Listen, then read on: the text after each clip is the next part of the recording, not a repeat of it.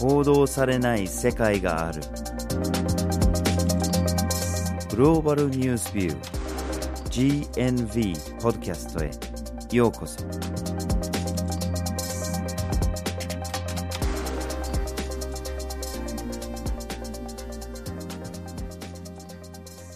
今回のポッドキャストをお送りするのはバージル・ホーキンスと小坂美奈です。はい。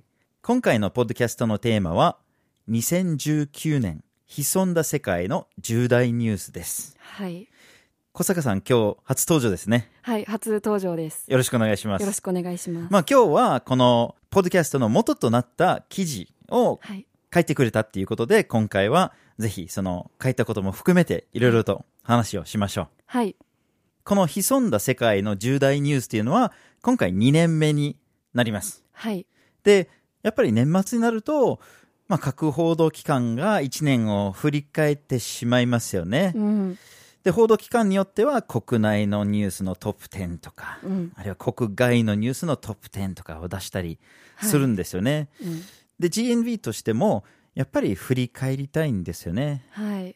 読売新聞とかが出してますけどでもやっぱりどこか地域の偏りが出てしまったりとか本当に重大なニュースが報道されていなかったりするんですよね。ありますよね。はい。でやっぱりどうしても出来事ベースっていうこともありますよね。やっぱり GNV としてはスローニュースっていうかちょっと一つの出来事よりやっぱり現象とか大きな傾向とかそういうものが中心になるのでそういうものこそ年単位とかで振り返るっていうのは価値があるんじゃないかなと思います。はいそこで今日のポッドキャストではまず2019年潜んだ世界の重大ニュースについてと次に10位から1位までカウントダウン形式でランキングをお届けいたします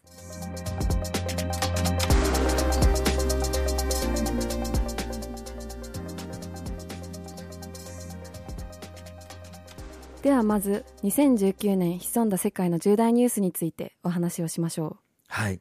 この潜んだ世界の重大ニュースっていうのは、まあ名前にある通り、世界であまり注目されてないニュースを10件取り上げると。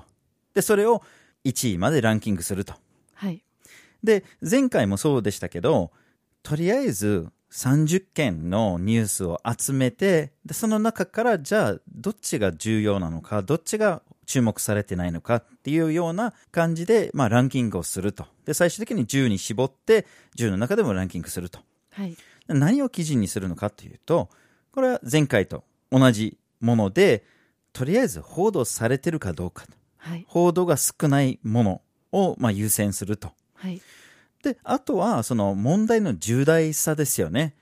なので、その、まあ、越境性があるのか、つまり、その、一つの国の中で住んでるだけじゃなくて、他にも影響を与えるものとか、あるいは、その、たくさんの人に影響を与えたのかどうかとか、政治的な、経済的な、あるいは安全保障的な、そういうようなシステムへの影響。つまり、一時的に人に影響を与えたんじゃなくて、何かの制度、何かのあり方を変えてしまったとか、そういうのも大きなニュースになるんじゃないかと。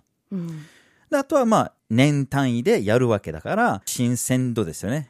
要するに、その年に発生した動き、あるいはその年に分かったこと。はいこれ前回と同じやり方で、今回もそういうふうにランキングをしました。はいスローニュースと言ってもやっぱニュースはニュースですからねその通りです。はいで、2019年の分に入る前に、もう一回ちょっと2018年の我々のトップ10にちょっと戻りたいんですよね。はい実は、まあ、覚えてる人もいるのかもしれないんだけれども、前回の1位となったのは、エチオピアでの改革ですよね。うん新しく首相になった人が、エリトリアとエチオピアとの間に和平をもたらして、そして国内でいろんな改革をして、いろんな意味で平和をもたらそうとしたと。うんで、それが2019年になって、ノーベル平和賞で表彰されたと。うんいうことになったんですね。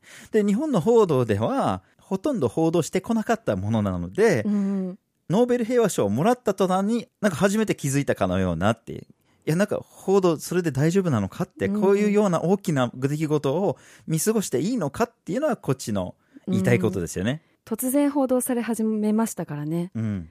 何かに気づいたかのように本当にそうですよね。で、それ以外にも、2位がイエメン紛争。いろんな進展は2019年にあったんだけれども、やっぱりまだ続いちゃってます。はい。3位はベネズエラからの移民問題でこれも続いてます。うん。あともう一つ、4位でインドでの市民権問題を取り上げたんですけれども、それも2019年になってからいろんな動きがありましたね。はい。モディ政権に対する反政府デモがいろいろと激化してるっていう状態ですね。はい。じゃあ2019年はどのような国際報道が目立ったのかっていうと、例えば読売新聞が出した重大ニュースを見てみると、1位に香港でのデモ、2位にノートルダム大聖堂の火災、3位にグレタさんの国連でのスピーチ、まあそれ以外にもイギリスの王子に子供が生まれた。2018年にも登場しましたね。イギリス王子がトップ10に確か。そうですね。なんかタブロイドの新聞なのかなってとか思っちゃったりも。うん。ゴシップを国際報道に入れてしまっていいのかっていう疑問はちょっとありますね。うん2019年はグレタさんが目立ったように気候変動の話題が結構あったと思うんですね。で、2019年実は GNB でも気候変動であったりとか環境問題のニュースがとても目立ちました。でも日本の報道機関がどのように気候変動問題に触れたのかというとグレタさんっていう一人の人間に対してやったら注目するマスコット扱いをするっていう印象が見受けられたのじゃないかなって思います。うん。グレタさんをそのようにもてはやしているだけで問題の本質には目がいかない実際の気候変動問題に対して本質的な情報がもたらされていないっうん。ていう風な印象を受けますよねうん。うん。でグレタさん本人も言っているんですけど彼女のことではなく気候変動の問題にちゃんと着眼してほしい、うん世界が今本当に危機的な状況になっているっていうことを伝えたいはずなのにこのようなことになってしまっているっていうのはちょっと問題があるんじゃないかなって GNB は考えていますまあそれもあって、今回の GNB のランキングにも気候変動問題が結構多く入ってますね。はいグレタさんは入ってませんけどね。グレタさんは入ってませんけどはい。で、本当はこのランキングにもっとたくさんのものを入れたかったんですね。最初30のニュースからスタートしてて、切るのも辛かったんですよね。そうですねでもどうしてもそのトップ10を選ばなきゃいけなかったんですね。うんで、そこで、まあ、漏れたものっていうか、10位に入らなかったものとしては、例えば、サヘルですね。はいブルキナファソ、マリ、ニジェールあたりでの人道危機。これ、紛争も気候的な両方の問題が絡んでいて、非常に多くの人間に影響をもたらされてるんですよね。はいそれから、香港でのデモも挙げられてたんだけれども、うんやっぱり大型のデモが世界各地で発生しましたね、2019年には。例えば、中南米だけで見てても、コロンビアだったり、ハイチだったり、エクアドルだったり、非常に大きな長期化したデモが発生しましたね。はいそれから、国際刑事裁判所で初めて性暴力の罪で有罪の判決が下されたんですね。これはコンゴ民主共和国での案件なんですけれども、それ以外にもコンゴ民主共和国でエボラの問題、はしかの問題、うん。あるいはその新しい政権がどうなってるのかと、もう世界をどこ見てても取り上げたいニュースがいっぱいあるんですけれども、まあ残念ながら10位に絞ることになりました。なりました。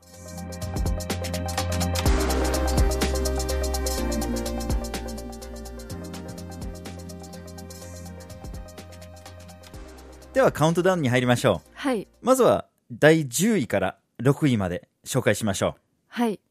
ではまず第10位です。カナダ政府が人権侵害をジェノサイドと認めました。う。なんかこれすごい話ですよね。政府が自ら認めるわけですからね。うん。だってジェノサイドといえば、うん、これ第二次世界大戦中のナチスドイツがユダヤ人に対して行ってたことですよね。ですね。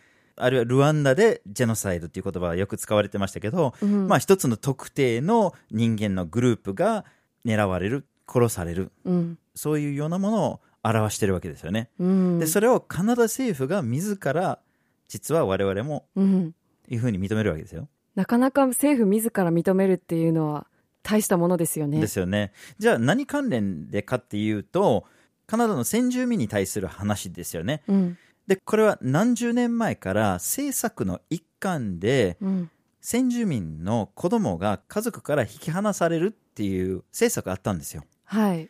で、結果的に15万人もが引き離されたんですね。で、要はその先住民の文化じゃなくて、それ以外のそのまあマジョリティのカナダの文化を無理やり身につけてもらうっていう。うん。いわゆる統合政策ってやつですよね。ですよで、それプラスもう一つは、これ政府の政策ではないんだけれども、たくさんの先住民の女性が殺されたりとか、行方不明になってたりとかっていうことがあったんですね。うんで、これはまあ、殺人ではあって、政府の政策ではないんだけれども、うん。殺されても警察があんまり動かなかったりとか、うん。あるいは政府がこれが大きな問題だとして見なすっていうこともあんまりなくて、それがもう何年も続いてきたっていう。うん。で、それを含めて、ジェノサイドだとうん。いうようなことを認めたわけですね。うん。はい、続いて、第9位。クウェートでオンライン人身売買。はい。実はクウェートでは家事をする人、つまり家事労働者がこうネット上でオンラインで売買されていたんですね。どういうことかというと、例えばアップルのアップストアであったり、グーグルのアップストアにある普通のアプリ、中古品を売買するアプリであったり、取引を仲介するためのアプリっていうのが悪用されていたわけです。うんつまりそういうアプリ上で人身売買が平然と行われていた。なんか普通のアプリで中古車を買うときに、その、車の写真があったりとか値段があったりとかいうところに今度は人間が乗るっていうことですよね。そういうことです。奴隷の貿易みたいな時代を思い起こすような感じですよね。そうですよね。実は視聴者の皆さんも多くが使っているであろうインスタグラムでも取引が行われていた。うん。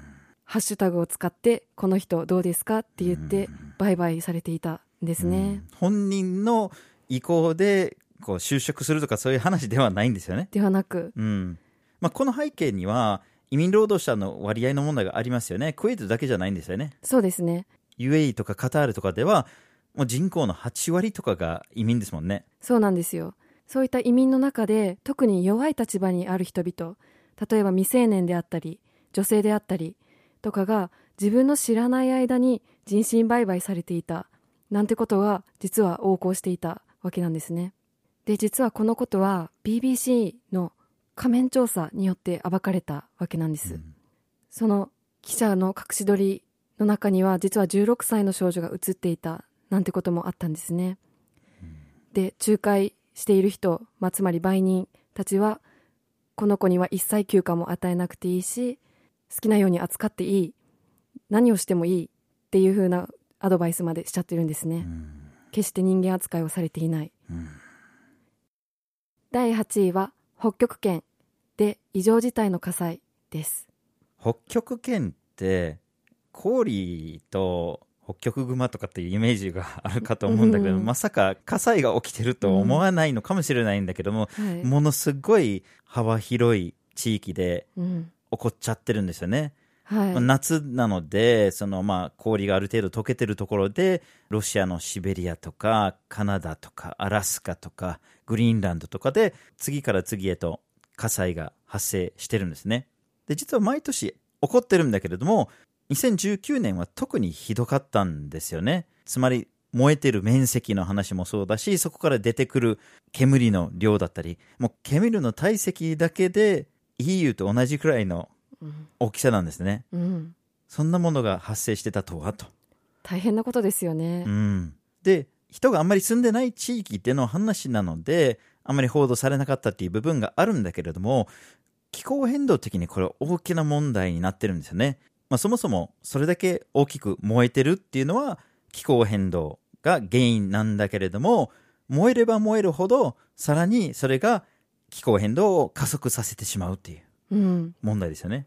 まさに悪循環ですねですね。で、この現象を解説する記事は GNB のホームページにもあるので、それをぜひ参考にしていただきたいと思います。はい次も火災つながりなんだけれども、第7位、東南アジア、特にインドネシアの火災と越境する大気汚染について。はいまた火災の話題でしかもまた気候変動が関わっているうん。んですけれど2019年インドネシアではすごくたくさんの火災が起こりましたで火災が起こるのは2019年だけではなく実は毎年のことなんですよねうん。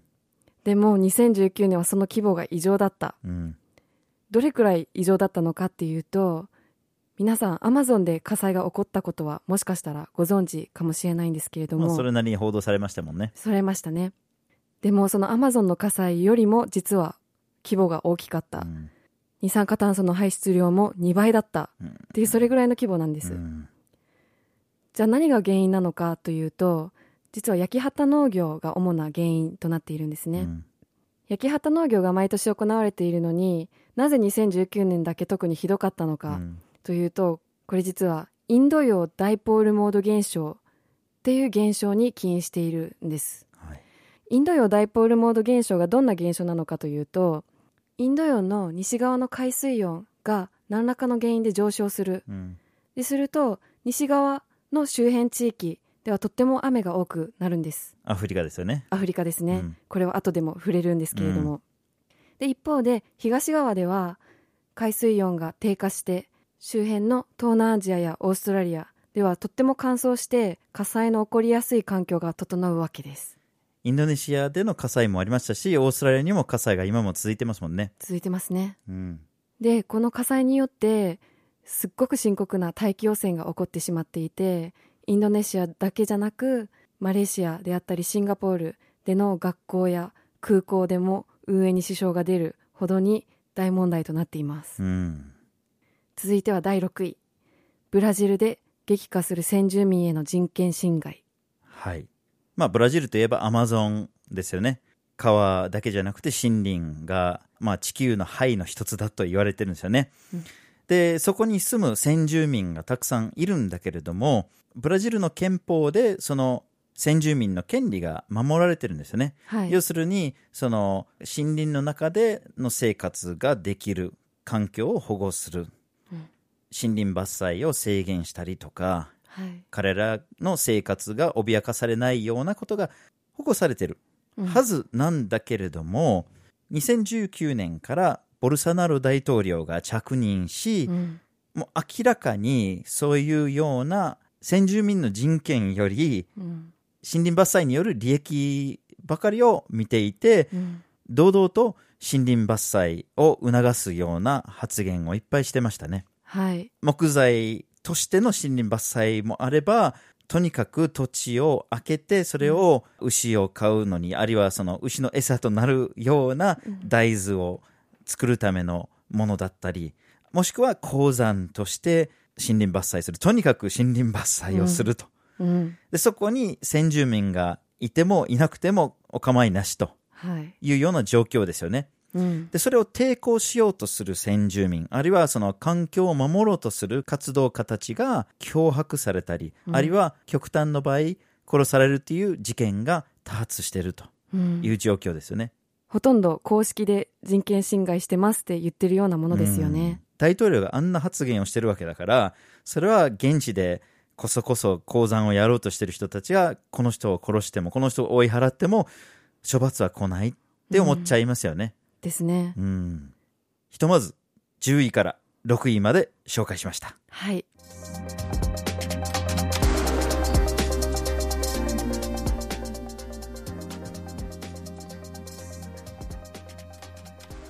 それでは第5位から1位まで見ていきましょう。はい。第5位、アルジェリアが第2のアラブの春の中心地になりそうですね。なりそうですね。アルジェリアでは約20年間大統領を務めていた人がいたんですね。うん。で、その大統領、実は脳梗塞を患っていて、もう公にはほとんど姿を見せなくなっていたような状態だったんですね。うんで、そんな状態で2019年にまた大統領選に出馬するっていうので、アルジェリアの民衆が放棄したわけなんですね。うん。まあなんか、エジプトとかチュニジアとか、その2011年のアラブの春かのような感じですね。市民が大統領を倒すとはいいう。ことですよね。まさにアラブの春を彷彿とさせるような出来事なんですけれども、大統領が倒されてからでもデモが続きましたよね。っていうか、今、収録現在もデモが続いてますよね。はい。なんでデモがこれほどまでに続いているのかというと、実は大統領の側近たち、つまり前政権の有力者たちが権力を握ったままだからなんですね。うん。民衆はそれに対する不満があって、正当な民主的な選挙を行ってほしい。それが実現されるまではデモをやめないっていうので、収録している現在も続いているんです。うん。まあ、実際、12月に選挙が行われましたよね。はい。でも、その選挙でも、前政権において首相を務めた人が大統領に選ばれる。しかも投票率は40%にも満たないほどであった。うん。類似のデモがスーダンだったり、レバノンだったり、イラクだったり、ちょっともう一回アラブの春が起きてるんじゃないかっていうような雰囲気にはなってますよね。なってますね。このアルジェリアの問題については GNB でも記事を発信しています。よかったらご覧ください。はい。第4位。世界でデング熱の感染が拡大し、感染者数が史上最多になっている。はい。これも気候変動関連のネタになってしまいますが、えーまあ、デング熱は蚊に刺されて感染するものですよね。はい。で、まあ、特定の蚊になるんだけれども、その蚊がどこで生息しているのかっていうところと関連しますよね。はい。で、あったかいところにいるっていうこともあって、実は1970年代には、まあ、約9カ国でデング熱が割と大きく流行してたっていう。限られてたんですね。はい。で、それが今となって、100カ国以上での感染が見られていまして、どんどん拡大してるという問題ですよね。恐ろしいですね。はい。で、もちろんこれ死に至るケースは比較的に少ないのかもしれないんだけれども、うん。その病気自体ももちろん大きな問題ですし、死に至るケースもそれなりにあるわけですね。はい。で、それはもちろんその暖かくなればなるほど蚊が動くっていうことですよね。生息地域がどんどん広がっているっていうわけなんですね。はい。食い止める方法は全く見つかってないんですかね？いや、実は対策として2019年に大きな進展があったんですよね。そもそもデングっていうのは蚊の中にあるパラサイトによるものなんですね。はい。なので、その蚊は止められなくても、その感染を止めれればいいわけで、はい。科学者たちがその蚊の中にある細菌を感染させることによって、そのデングが感染しないっていうような技術が開発されたんですね。なので、まあ、デング熱が大きく広がってしまってるんだけれども、ひょっとしたら蚊に刺されても 感染しないっていう事態が結構増えるのかもしれないですね。うん。期待ですね。はい。続きまして第3位。東アフリカ地域で大規模の洪水が発生。はい。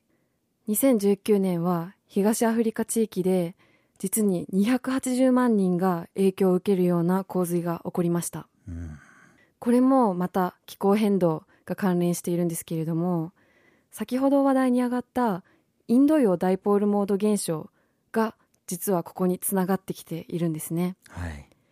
先ほども説明したようにインド洋の西側の海水温が何らかの原因によって上昇することによって周辺の東アフリカ地域では異常なまでの大雨に見舞われている。でその大雨によって洪水が起こってで多くの人が食料不足であったり家が流されてしまったりまともな生活を送れない状況に至ってしまっている。うん、しかもすごい広範囲ですよね。ソマリア、スーダン、南スーダン、ケニア、ブルンジなどなど、うんコンゴ民主共和国にまで広がってますよね。うん、本当に多くの国と多くの人々が影響を受けてしまっているんですねはい。続いて第2位インド洋のチャゴス諸島の返還にイギリスが応じず批判の的になりましたねはい。そもそもチャゴス諸島って聞いたことないのかもしれないんですね。非常に小さな諸島がインド洋のど真ん中にありますよね。はいイギリスのものなんだけれども、実は今アメリカに貸し出し中なんですね。うんもう40年以上前からなんだけれども、うん米軍は基地として使ってるんですね。うんそこから大きな爆撃機を飛ばして、イラクとかアフガニスタンとかに空爆をしてきた経緯もあったりするんですね。うんで、もともとその基地を作るために、その島にいる住民たち全員追い払ったんですね。もう3000人とか4000人ぐらいの話なんだけども、全員追い払ったんですよね。うんまあ、無人島にしちゃったっていうか、その、もう、綺麗に基地として作り直せるために作ったんですね。この状況は40年以上続いてるんだけれども、じゃあ2019年に何があったのかっていうと、実はイギリスに対してそのチャゴス諸島をモーリシャスに返せっていう要請がいくつか出てるんですよね。うんもともとはモーリシャスの領土だったんだけれども、イギリスがモーリシャスを独立させた時に、チャゴス諸島だけをキープしたんですね。はいで、モーリシャスが返してくれと、長年言ってきてるんだけれども、今回は国際司法裁判所の勧告意見として、これはモーリシャスのものだ、返しましょうと言ってますし、その後、国連総会の決議で返すようにと。うんで、なかなか返せないから、今度はアフリカ連合が返すようにと。うん結構いろんな方面からうんイギリスが責められているんだけれども、うん応じることはなさそうですよね。なさそうですね実はこのイギリスとチャゴス諸島の問題については GNB でも今週の木曜日に記事がアップされるのでぜひご覧くださいはい。では、いよいよ第一次ですね。世界で気候アパルトヘイト問題です。はい。気候アパルトヘイトとは何ぞやって思った方ももしかしたらいらっしゃるかもしれません。気候アパルトヘイトっていう言葉自体は2019年に国連の報告書で初めて使用された言葉です、うん。そもそもアパルトヘイトっていうのは南アフリカの昔の政策に使われてた言葉ですよね。そうですね。アパルトヘイトとは南アフリカ共和国で白人と白人でない人を分けて統治していた政策のことを一般的には表しているんですね、でそ、そういう言葉がなぜ気候変動に使われてるのかですよね。はい。気候のアパルトヘイトが一体何なのかっていうと気候変動が進むことによって貧困層はより貧困に陥る。その一方で富裕層は気候変動になんとかうまく対応できる。そのことによって富裕層と貧困層の格差が今よりも一層開いてしまううんっ。ていう現象が気候アパルトヘイトなんですね事実上、さらに分離が進むってことですよね。はい。で、この気候アパルトヘイトが引き起こす問題がどれほど大きいものなのかというと、これは先ほどの国連の報告書に書いてあったんですけれども、2030年までに1億2000万人が気候変動が原因で貧困に陥る。うん。で、ここで何が問題なのかっていうと、実は大きな矛盾があって、気候変動を引き起こしてきたのは明らかに富裕層なんですね。うん。工業先進国ですもんね。はい。そういった気候変動に責任を持たない低所得国にしわ寄せがいってしまって、気候変動に苦しんでしまう。でも、責任があるはずの高所得国は気候変動にうまく対応する。そういう現象を表した言葉なんですね。うんですよね。もちろん高温が問題になるっていうところで、まあ、エアコンが持てる持てないかとかっていうところもあったり、うんあるいはその異常気象が発生した時に家が頑丈かどうかとか、あるいはうん堤防がじゃあ作れるかどうかとか、そういう金銭的な余裕があるかないかで全然違うわけですよね。そうですよね。うん。気候変動が進むことによって、一番被害が大きい地域っていうのが低所得国だったりするんですよね。うん。すると例えば食料へのアクセスがなくなる家が潰れる気温の高さのせいで仕事ができない病気にかかってしまうっていうことが貧困につながってしまうわけなんですねうん。それ、これからの話ではなくて、すでに今現在起きてることですよね。高温の状況で働いてる労働者たちによる罹患率とか死亡率とか、現在も高くなってますもんね。はいもうすでに起こっていることなんですねうん。で2019年、読売新聞、朝日新聞、毎日新聞、どれをとっても気候アパルトヘイトっていう言葉を使ってなかったんですよね、一度も。はい気候アパルトヘイトについては GNB でも記事を出していますよかったらご覧くださいはい。まあ、今回のランキングで気候変動関連のものが結構目立ちましたよね。はい半分以上が気候変動に関連したトピックでしたね、うん、まあでも問題の規模や人への影響のレベルで考えたときに、これはもう仕方ないことですね。本当にとんでもなく大きい被害をもたらしている現象ですからね。はい。グレタさん一人に焦点を当ててどうこうっていう問題ではありませんよね。ありません。はい。まあ2020年も潜んだ世界の重大ニュースを発表する予定ですが、はい。なんとかそれまでに報道が気候変動の問題に気づいてほしいですね。はい。2019年ほど取り上げなくて済むようにしてほしいですね。ですね。はい。今回のポッドキャストでは2019年潜んだ世界の重大ニュースについてお届けしました。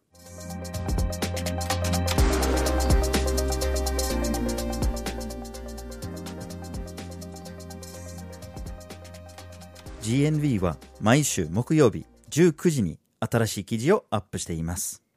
火曜日と土曜日には1枚ワールドもアップしています。Twitter、Facebook、Instagram でも発信しています。